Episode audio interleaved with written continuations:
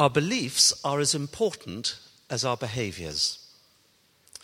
It has to be both together, not belief without behavior or behavior without belief. It's belief and behavior. That's what makes an integrated, rounded, consistent Christian. Last week we focused on character, behavior. This week it's the belief that underpins that. And we're going to look at the second half of the chapter from 2 Peter chapter 1 verse 12. So I will always remind you of these things, even though you know them and are firmly established in the truth you now have. I think it is right to refresh your memory as long as I live in this tent of the body, because I know that I will soon put it aside, as our Lord Jesus Christ has made clear to me. And I will make every effort to see that after my departure, you will always be able to remember these things.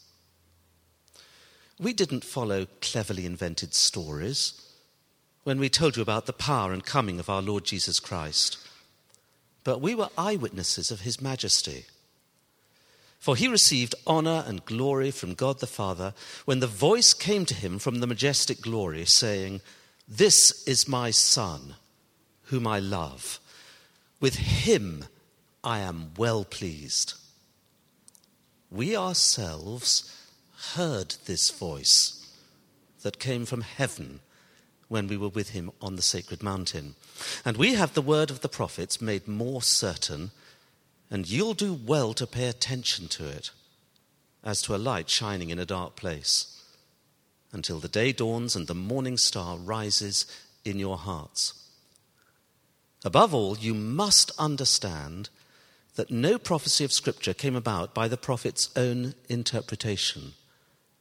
For prophecy never had its origin in the will of man, but men spoke from God as they were carried along by the Holy Spirit. What event is Peter talking about?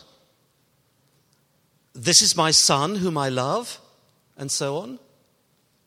Well, it could have been the baptism of Jesus. But notice Peter says he was there and it was on a mountain, not by the River Jordan. So, of course, it's the transfiguration. Will you turn back to Mark chapter 9, where we read the account of Jesus being transfigured before them? Mark chapter 9, Matthew, Mark, Luke, John.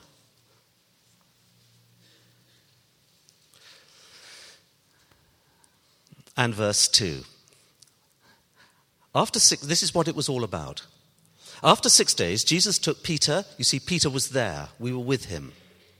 Peter, James, and John with him and led them up a high mountain where they were all alone. There he was transfigured before them. His clothes became dazzling white, whiter than anyone in the world could bleach them. And there appeared before them Elijah and Moses, who were talking with Jesus. Peter said to Jesus, Rabbi, it's good for us to be here. Let us put up three shelters one for you, one for Moses, one for Elijah. Notice the next verse, verse 6, is in brackets. You see, at that point, Peter, this is typical of Peter, feels he must say something. He still hasn't grasped what's before his eyes. The total difference between Moses and Elijah on the one hand and Jesus on the other. And Peter, true to character, doesn't know what to say, so he says it. And Mark kindly tries to excuse him. That's why it's in brackets. It was only because they were so frightened. Verse 7 Then a cloud appeared and enveloped them, and a voice came from the cloud This is my son whom I love. Listen to him. Suddenly, when they looked around, they no longer saw anyone with them except Jesus. Now, would you please stand? And just think about this. A good question to think about. Why, if Peter wanted to remind them of a climactic event witnessing the power of Christ, his coming in majesty, why not remind them of the obvious one, the resurrection? Why this one? Okay, now either say something about that to your neighbor or just say hello, my name is. Okay? Chat for a minute. Introduce yourselves.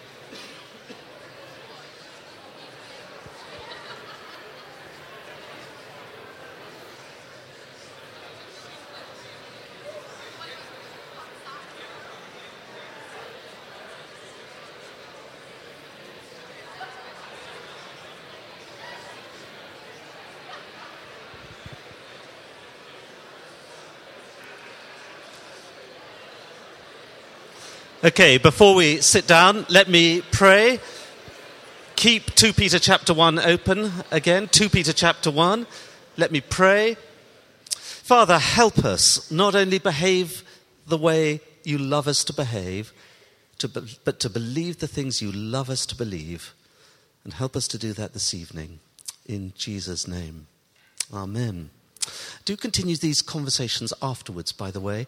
And if you are a regular and you've just met somebody who's new to St. Mark's, would you do two things? Would you take them next door and give them a cup of real coffee? Uh, and even better, will you introduce them to some of your friends? Okay? It's all a matter of interpretation. Have you heard that? Well, that's just your interpretation. Maybe you've said something like that. Well, our reading today is all about Bible interpretation. In that first paragraph, verses 12 to 15, Peter knows he's about to die. And he's desperately concerned that after he's gone, his readers shouldn't invent their own interpretation of the Christ event, but that they should keep hold of his, Peter's, interpretation of it, his and the other apostles. His concern is that the second generation of Christians are not to, not to reflect on the establishment and growth of the early church and come to their own conclusions. That is his and John's. They should, they should stick with the conclusions of the apostles and the, the conclusions that were handed down to them from God, from Jesus. In other words, they should not do what many New Testament scholars today say the early church did do. Namely, give us well after the event in the pages of the New Testament their interpretation of Christianity. Now, it sounds like an outrageous claim. How can Peter make such a claim? His argument is this he says, believe this, this apostolic version of the Christ story, because it's not actually our interpretation, it's God's interpretation. Peter launches into two paragraphs in which he talks about the witness of the apostles, that's verses 16 to 18, and the word of the prophets in 19 to 21, by which he means the Old Testament. So he's talking about the two foundations on which we build our faith the New and the Old Testament. And he tells us why we should accept what the apostles and prophets said and why it's so important that we should be reminded of this. Begin by looking at verse 16. He says, We didn't follow cleverly invented stories that's a reference to the false teachers that we're going to meet next week in chapter 2. They did invent their versions of the Christian story. We, says Peter, we didn't make it up ourselves, but we were eyewitnesses of his majesty. We were there, We saw it. It is, in passing, a particular arrogance of the 21st century that some theologians think they know better how to interpret the miracle stories than the people who actually witnessed them. You know, the raising of Lazarus was just a resuscitation. Jesus walking on water was just an apparition. Peter walking on water was at shallow low tide. Water into wine was a trick. Feeding 5,000, a feat of distribution, and so on. No, Peter says, we're the ones who actually saw these things. The Transfiguration, for example. Now, what they saw was Jesus in dazzling brightness and Moses and Elijah talking with him. Those two represent the Old Testament law and the prophets, Moses and Elijah. So the Old Testament, as it were, is standing before Jesus, but he is the one highlighted, literally highlighted. They're pointing to him as much as to say, all that we ever stood for, everything we looked forward to, is there in your midst. That's the first part of Peter's argument. We were eyewitnesses. We saw this. But notice he doesn't stop there. He goes on. At that moment, he says, Jesus received honor and glory. Not from us. We couldn't make head or tail of it. But now you imagine if you'd been there. You wouldn't, would you? Uh, we couldn't, if we had been there, and seen that astounding sight of Jesus in blinding whiteness, we'd have been as clueless as Peter was. We wouldn't have understood what we were seeing any better than he did. And so Peter goes on to say in verse 17 that a voice came from heaven, from God the Father, telling us what it meant. This is my son. Moses isn't, Elijah isn't, this one is. And vitally important, do you see in verse 18?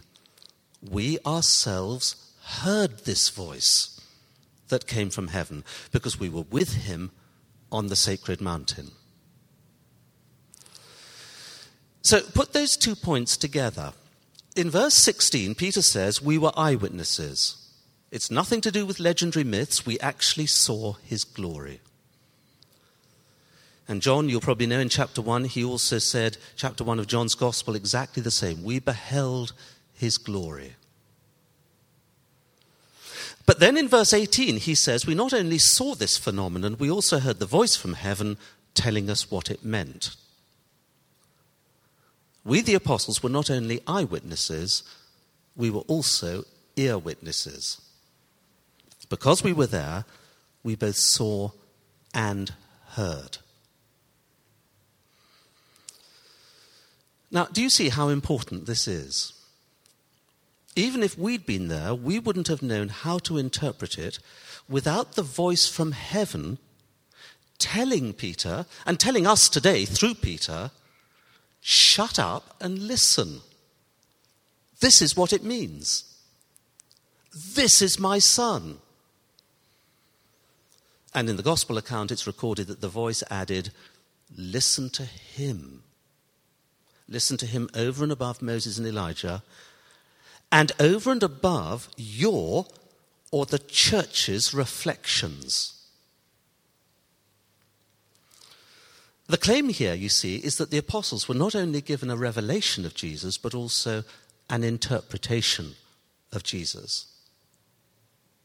And that interpretation came not from a dream or an internal impression or a council in Jerusalem or from the experience of the early church, or even from the understanding of the apostles themselves. They didn't work it out, but it came from God. God showed them the event and gave them its interpretation. That's what they've written down for us, and that's what you're holding in your hand now. Now, verse 19. This is the Old Testament. Verse 19. And we have the word of the prophets made more certain. That means what we're telling you actually confirms what the Old Testament had all along anticipated. And Peter continues in verse 19 We in the age of the New Testament live in a dark place. Actually, the whole Bible tells us we live in darkness, however brilliant the 21st century may be technologically. We're just as much in darkness with regard to God as anybody has ever been. Now, if you're in a dark place, what do you need? You need a torch. And Peter says the Old Testament is a lamp shining in the darkness. That you and I should pay attention to, he says, until the day dawns and the morning star rises in your hearts.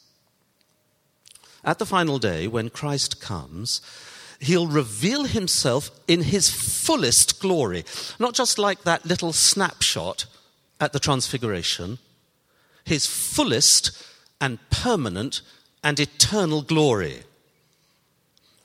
There'll be an external revelation of Jesus, but it will be accompanied by an internal revelation in every believer. We'll understand everything. It will rise in our hearts, he says. Now, the false teachers around Peter claimed, as of course cult leaders do today, that they had total illumination already. Well, if that's the case, then you don't need God's prophetic word. You don't need the Bible. The Book of Mormon, for example, will overtake the Bible, or the Quran, or a private spiritual initiation that God will reveal to you so that you know everything. And Peter says not so. It's not until the last day that the light will rise in your heart. Now, that's just like the Apostle Paul. Do you remember in 1 Corinthians 13? Now I know in part, then I shall fully understand. On that day, you and I will have no more doubts. What an amazing thought that is. One day, every single doubt we have will be swept away. But until that day dawns, the world is still in darkness. Now, of course, Jesus, the light of the world, has come into the world. But the question is how do you see Jesus? Well, you need a lamp. And that lamp is both the witness of the apostles and the word of the prophets. So, surprise, surprise, look on to verse 20 and 21. He says of the prophets precisely the same as he had said of the apostles. The Old Testament prophets, they didn't interpret what they saw any more than the apostles interpreted what they saw. Look at verse 20. Above all, you must understand no prophecy of Scripture came about by the prophet's own interpretation.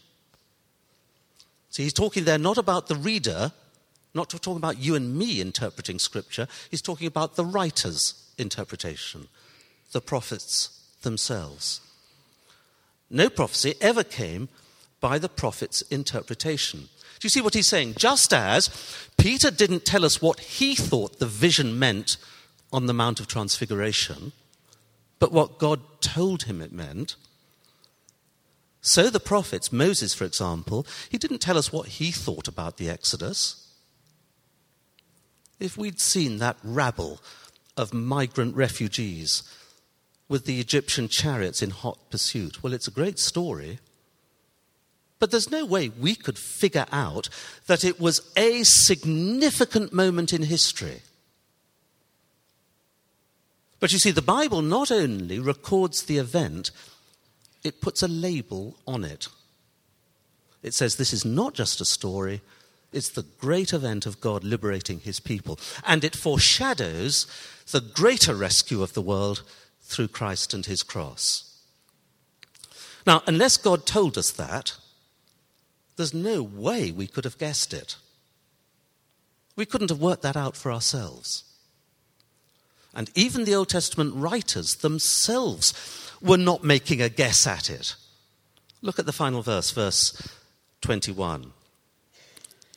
Prophecy never had its origin in the will of man, that is, the prophets themselves.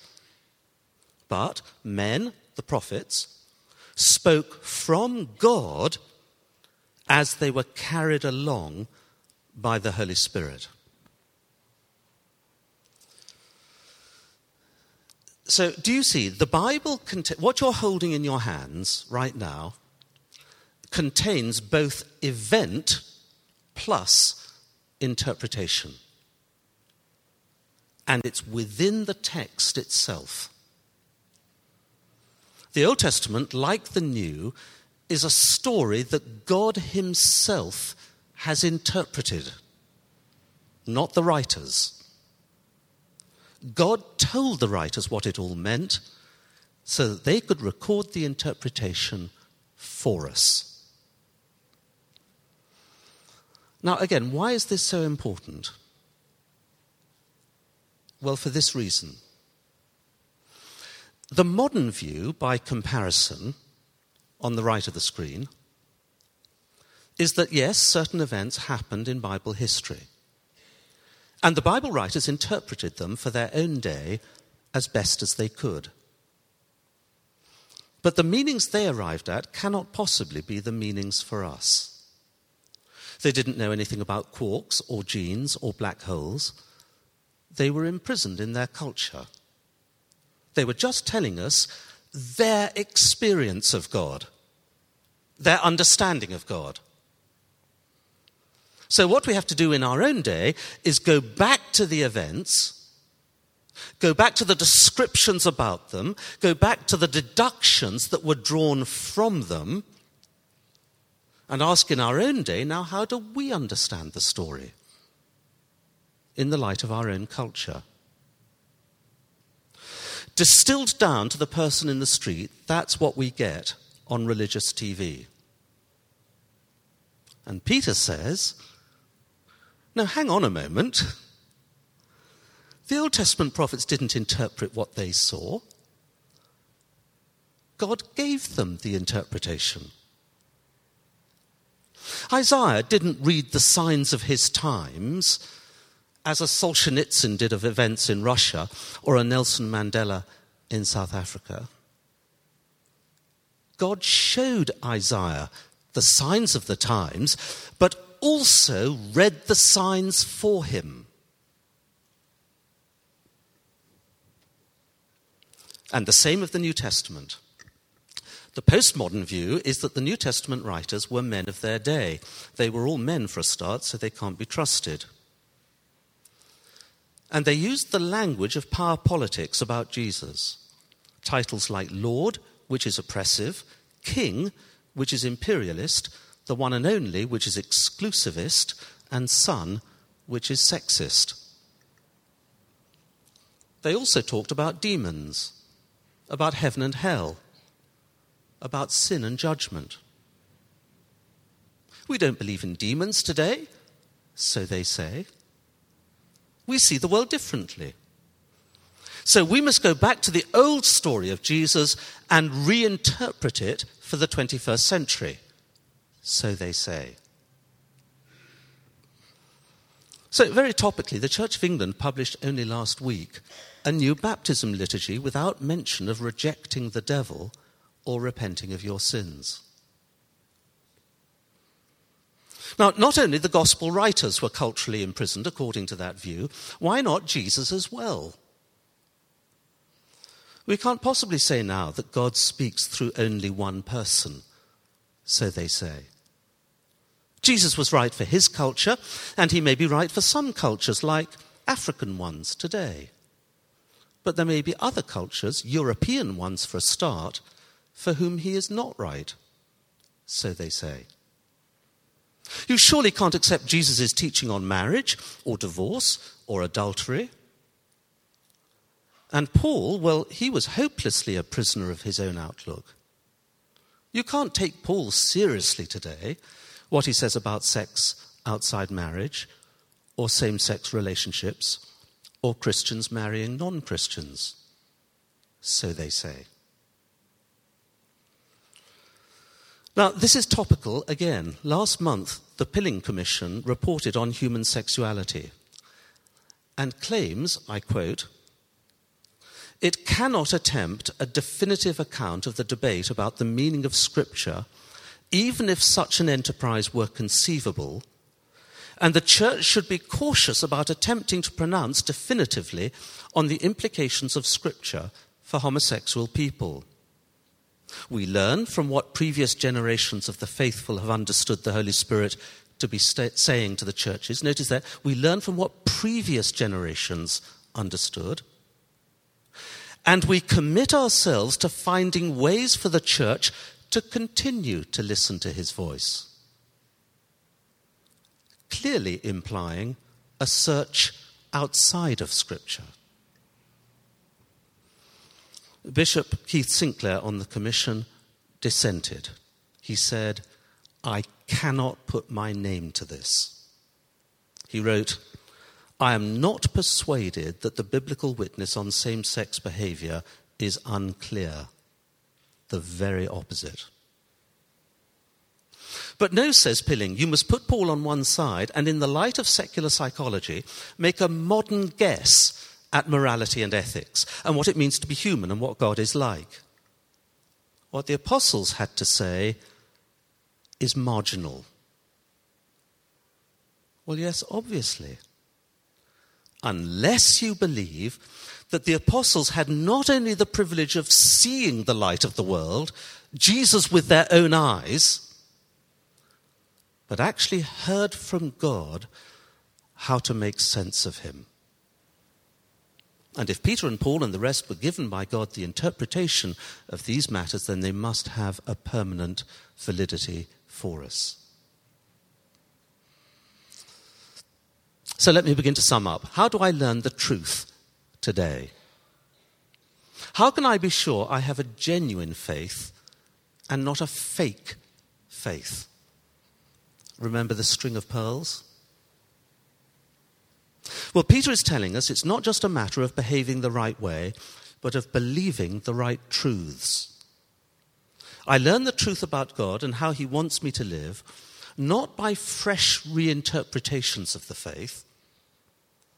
In the famous words of a US Anglican bishop, the first century church wrote the Bible, the 21st century church must rewrite it. No, we learn the truth by going to the apostles. What they set down were not their own interpretations, but God's interpretations. They weren't saying, This is the way we see it.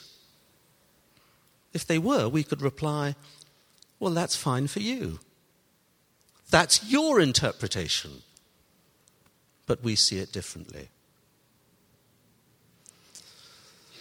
Like these two ideas from a sermon on the Transfiguration that I picked up. The Transfiguration asks us hard questions about Hiroshima, that day when there was a mushroom cloud and a light on the earth so white that no bleacher on earth could whiten it. It forces us to realize that humanity has the choice between a journey that leads us to the radiance of a transfigured creation or toward, towards the burned radiance of life disfigured by a nuclear bomb.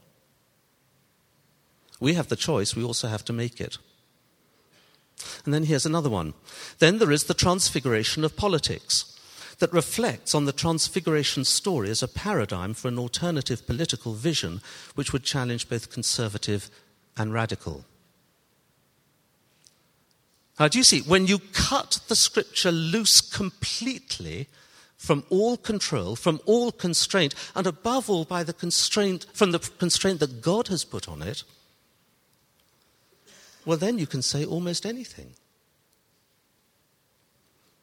You can have any amount of interpretations, and you can make the Bible mean anything you want it to mean. In this case, a lesson on nuclear disarmament or on the conflict between left and right wing politics.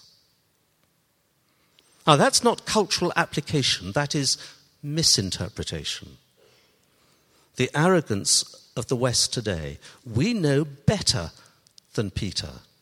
We know better than Paul. We know better than Jesus.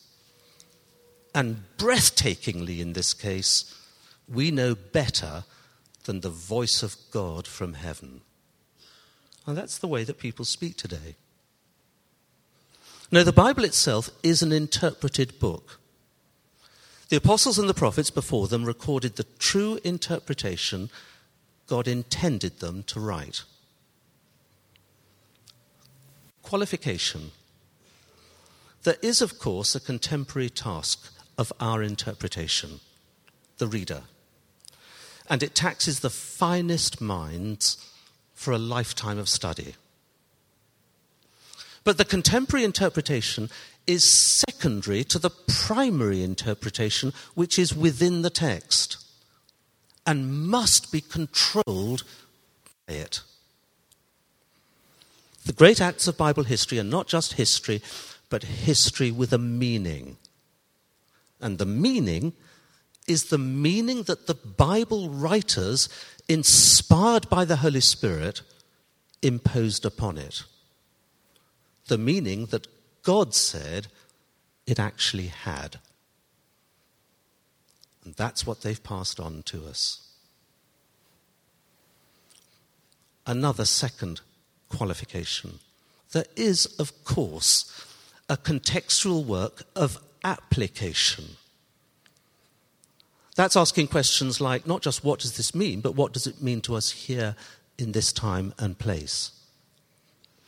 And application will be culturally conditioned but it must be application that's faithful to the interpreted meaning within the text. To give a very obvious and simple example, you may come to the conclusion that one of the Ten Commandments says that basically theft is not right. That's the meaning of that commandment. The application to someone with a history of pickpocketing will be different from the application to a city banker. Different application, different culture, different context. But it will not be such as pickpocketing is wrong for a pickpocket, but it's okay for city bankers to steal. It will never say that. And that's what Peter was so concerned that the generation after him would remain faithful to. And if we're to be faithful Christians today, we must pass the same faith that we received to the next generation. And Peter says we'll do well to pay attention to this. If we don't, we'll end up in a dark room without a light. But if we do, when Christ comes, the full light will be before our eyes and that full light will rise within our hearts. Amen.